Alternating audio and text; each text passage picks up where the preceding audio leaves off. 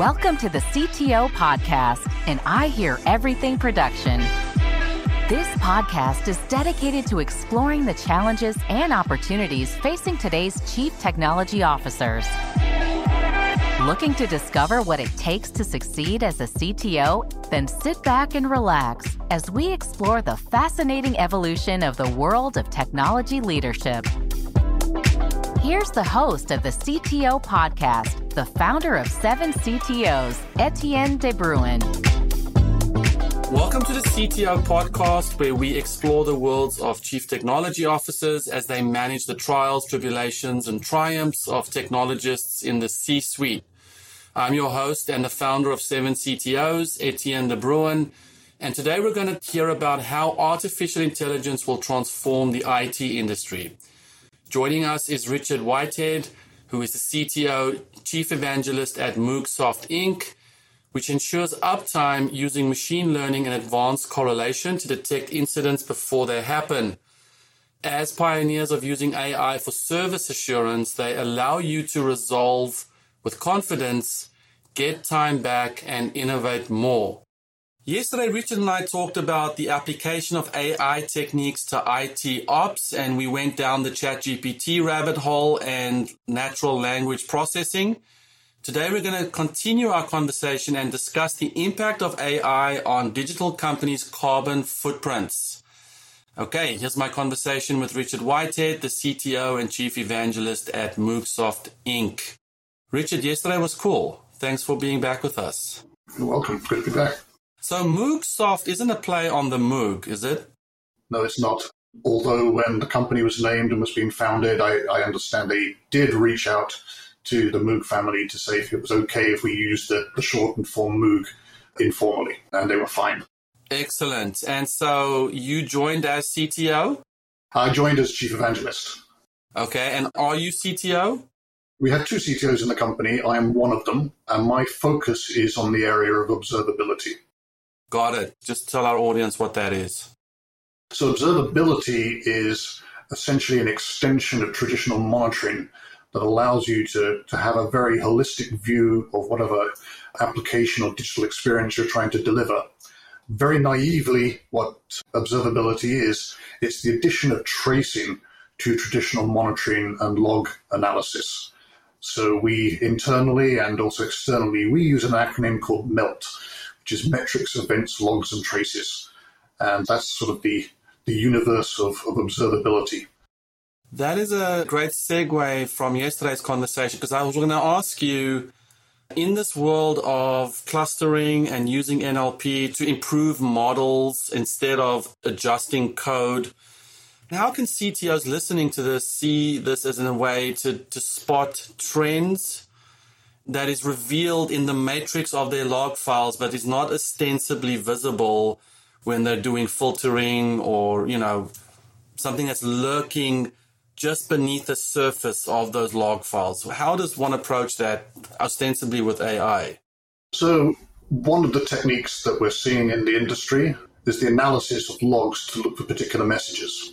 And the individual message in a log file may not be useful generally speaking, log messages are very poor quality sources, and people tend to only look at them really when they're trying to diagnose a problem.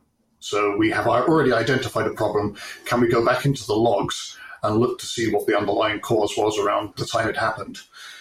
So trying to make more proactive use of that sort of corpus of log messages, which can be very expensive to store. People say, okay, let's let's look at the frequency of log messages and look to see if that changes and to try and determine whether that's an interesting signal. In other words, there's a message that appears continuously but has suddenly spiked. So we would normally see that message two or three times a day, and we're seeing it a hundred times in, in, a day. That seems to be something that would require investigation because either something has changed, you have a problem, or maybe you've made a code push and uh, you know that's the new normal.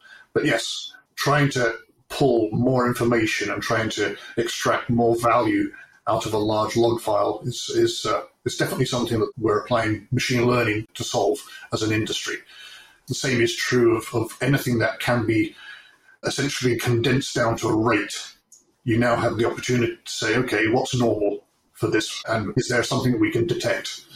A good example of that would be taking into account periodicity. So something that follows a fairly consistent trend. Do you see that where anything has any form of interaction with human beings, you tend to have some kind of diurnal pattern evolving, where either it's something like you know CPU utilization spike in the middle of the day, or the number of calls coming in, or the number of clicks you get on a website tend to be higher during the day and lower in the late at night, and that creates a pattern. And looking for changes and deviations from that pattern can be a little bit challenging because you know that's definitely not something a static threshold would be able to solve, or even it will even sort of cause problems with algorithms that are trying to determine standard deviation because at the end of the day, a diurnal pattern really defeats the concept of standard deviation. Got it. And so again, the training of the models. I guess what does your team comprise of? Do you have data scientists that are adjusting models constantly? Like in my mind, when I listen to you, I'm thinking there are endless numbers, endless patterns, endless deviations. Like it's, it's just, it just sounds like an unsolvable problem without like a super intelligence to be able to see all the different things that that stand out from the noise that is log files. Right. The problem we encounter at the level of an IT operations standpoint is that no two infrastructures are ever the same. Now, it's possible you can see repeating patterns in infrastructure. We'll encounter uh, Kubernetes running on Amazon EKS. You know, that's a fairly common pattern. A lot of people deploy their code using that pattern. But once that code has been deployed, the result's very different. So one user's may behave very differently, even though it's the same underlying technology. Due to the nature of their application, the behavior could be completely different. So, from our standpoint, that rather precludes the ability to pre-train a model as a company for an environment that we won't, we cannot predict. So, most of our technology, and yes, we do have a data science team. What they're doing is they're determining the appropriate algorithm to apply to the customer's data. So, there's no pre-trained models. It's technology that is either unsupervised so you just start running, the customer starts sending the data, and you know, the algorithms are going to operate on the data that it sees. Uh, I think yesterday I mentioned you know, entropy is one example of that. Uh, so that's something that will train on the fly as the data comes flowing in. Now, there are some sort of semi supervised techniques that can be used, but again, uh, we as a company are not pre training that. So, an example that I alluded to yesterday was probable root cause. So, given a cluster of related alerts, the question then one wants to ask is which one is the root cause? Now, as a practitioner, I can look at that list and make the determination myself, but it wouldn't it be nice if the software could do that for me? So, an example of a semi supervised technique is our implementation of probable root cause, where a neural network can be used to look at that pattern of events and label the alerts as being you know symptomatic or, or a root cause. You can have one or more root causes possibly. And you can do that sort of straight out of the box. You can give it a starting point, which is we're going to assume that the highest criticality alert that came in first is the root cause. But that's actually a very naive model because the way IT works, there are events that are coming from applications which are critical in the context of that application or, or, a piece of network equipment or something like that. But in the context of a high availability network or a much larger application, no, it's not really critical. That's the vendor's in, indication of what might be happening. So we give the operator the ability to, to, to nudge it in the right direction. That's where the semi supervised part comes in. So if we make an assessment that this is root cause and get it wrong, an operator can say, no, that's actually symptomatic. This is the root cause. Got it. And that's the supervised part of it. That's the supervised part, yeah. Okay, so then your team could conceivably be the team that helps a large enterprise sift through if the labels are indeed correct or incorrect. So we would typically not do that because what we're doing is representing the, the customer with the technology to do that. But they are the subject matter expert for their environment. They know that in their infrastructure, a switch failing is not a major issue because it's a redundant network. Whereas for another company, that might be catastrophic. It might be catastrophic. It might Ah, be a okay. single point, point of failure. So we, we can't predict that. We don't know the architecture of the environment. That's not something that we do. A common question we get asked is, can Moogsoft take the model information from an existing customer and uh, basically apply that to the product so that other users of the product can leverage that information? And the answer is no, for the reason I gave, which is your environment may look the same. You're an airline and you're running the same technology, but no, your data is completely different because you're using a completely different application. So the likelihood of that information working in your environment is, is highly, highly unlikely. And it would probably require so much tweaking and modification that you're better off just letting the unsupervised machine learning do its job for you. And that doesn't even begin to move on to the, the concerns about you know, privacy and, and, and intellectual property. I'm going to resist the urge to ask a follow up there because I want to get to the carbon footprint idea. Can you speak to that? Yes. So basically, we talk a lot about the value of big data. And, you know, I've spoken about the concern of storing large amounts of log data that may or may not ever be looked at. And that's something that we feel very strongly about, that uh, what that results in is basically a large amount of data at rest being stored, and that's expensive. And that's something that you know our customers are concerned about. They're okay, well, there's a cost associated with that. But in more recent times, the conversation has turned not just to the cost and the financial implications of storing data, but the environmental implications of storing large amounts of data. And as is common with so many things, this is becoming front of mind for large organizations due to legislation. So in Europe, very soon, companies are going to be required to include and start reporting on their carbon footprint as part of their financial disclosures. And uh, that's a very, a very immature science and very difficult. And in many cases, they're going to use some very crude metrics, such as your IT spend. If you have a very large IT spend, you probably have a very large carbon footprint as part of your IT infrastructure. If you don't spend much money, then you probably don't have a large carbon footprint. Well, that's a very crude metric. For us, you know, the question is, well, okay, it changes the conversation from do I store everything just in case? Or do I try and be a little bit more selective about what I store? Do I store the process data rather than the raw data? Do I even store the process data or do I just process it in flight? So, an example of that would be if you are developing a model for, say, periodicity, if you're developing a model, once you have that model, do you really need the raw data? Or do you just need to store the exceptions? Because as long as everything's behaving as normal, what's there to look at? You know, there's nothing to see. You know, it's it's only when something goes wrong that an operator gets involved, create an incident, and go in and say, well, what happened? You know, is my data lower than anticipated, or is it a spike? What's the anomaly? So that's another area where we feel we can do better rather than just simply solve everything with the data lake. Can we be a bit more specific? Maybe data puddles with small rivulets in between them or something like that. If you if you want to use that analogy. Data puddles. I don't think I've ever heard that. Am I? I don't think I can claim that's my idea, but I heard it once and I liked it.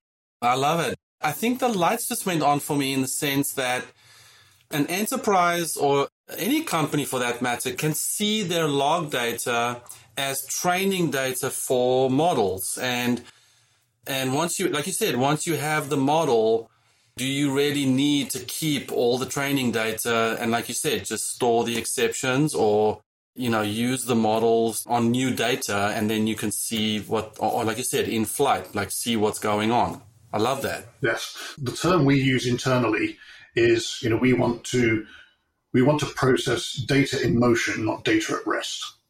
Because and that's consistent with the way we say handle, you know, the events. The machine learning is acting on the data in real time before it's persisted to disk.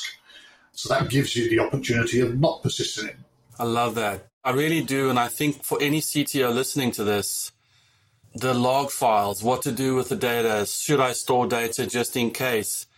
What a wonderful paradigm shift to just say, no, that data is learning data and create the models, validate the models, supervise those models, and then you, you store kilobytes instead of gigabytes.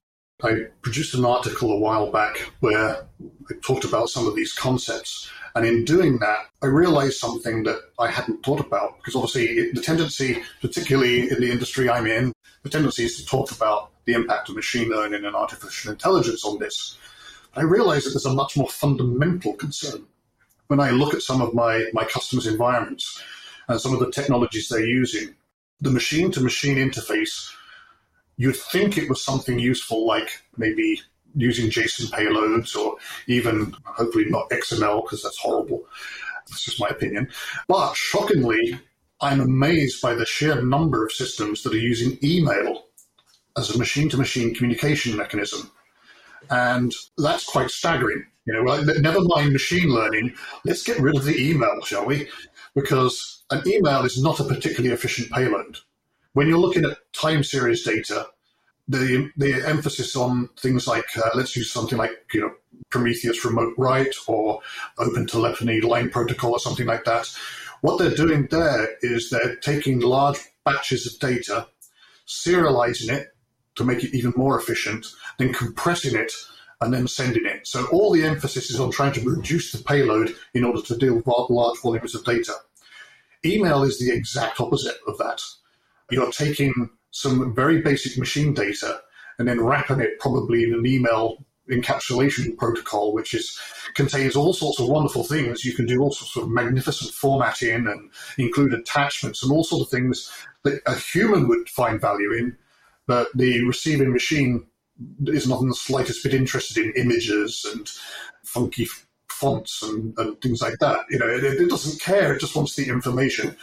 And I've spent enough time working with financial institutions to know that email has another uh, hidden impact, which is a lot of financial institutions have governance requirements that require them to keep emails for a certain amount of time for you know forensic and liability and all that sort of stuff. So if you have a mandated retention policy of seven years or something for an email, you really don't want to be sending millions of them just to allow you know, a management application to, to communicate. So if, if you have a very, very small volume of data, sending a message to an alert or something to a human in their inbox, sure, that's fine. Uh, it generally doesn't scale. By the time an organization is talking to, having a conversation with us, they've realized that notification via email is not scalable and they, they need a management platform that can do that for them. So if you've reached that level of scale, you, you need to turn the emails off and use a use a more modern protocol. That's my public service announcement. I love that. I think I actually worked with a few companies who not only would they use an inbox dedicated to log files, they would attach Zapier events to those email inboxes. And I was just, man, this is breakpoint but upon breakpoint upon breakpoint. I mean, it is crazy. Right. That is that is not an appropriate technology for a 21st century technology company. Okay, that wraps up this episode of the CTO podcast. Thanks to Richard Whitehead, CTO, Chief Evangelist at Moogsoft Inc. for joining us. If you would like to contact Richard, you find his link to LinkedIn profile in our show notes. You can contact him on Twitter, where his handle is R Whitehead or visit his company website at moogsoft.com. Just one link in our show notes I want to tell you about. If you didn't have a chance to take notes while listening to this podcast, head over to ctopod.com where we have summaries of all our episodes and contact information for our guests. And if you want to share your stories of technical strategy and leadership in the C suite, you can apply to be a guest speaker on the CTO podcast. Of course, you can always reach out on social media. Our handle is at 7CTOs on LinkedIn, Twitter, Facebook, and Instagram. Or you can contact me directly. My handle is at De. If you haven't subscribed yet and want a steady stream of CTO brilliance in your podcast feed, we're publishing multiple episodes each week.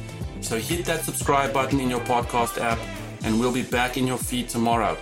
Okay, that's all for today. But until next time, remember that if things aren't breaking, your company isn't growing.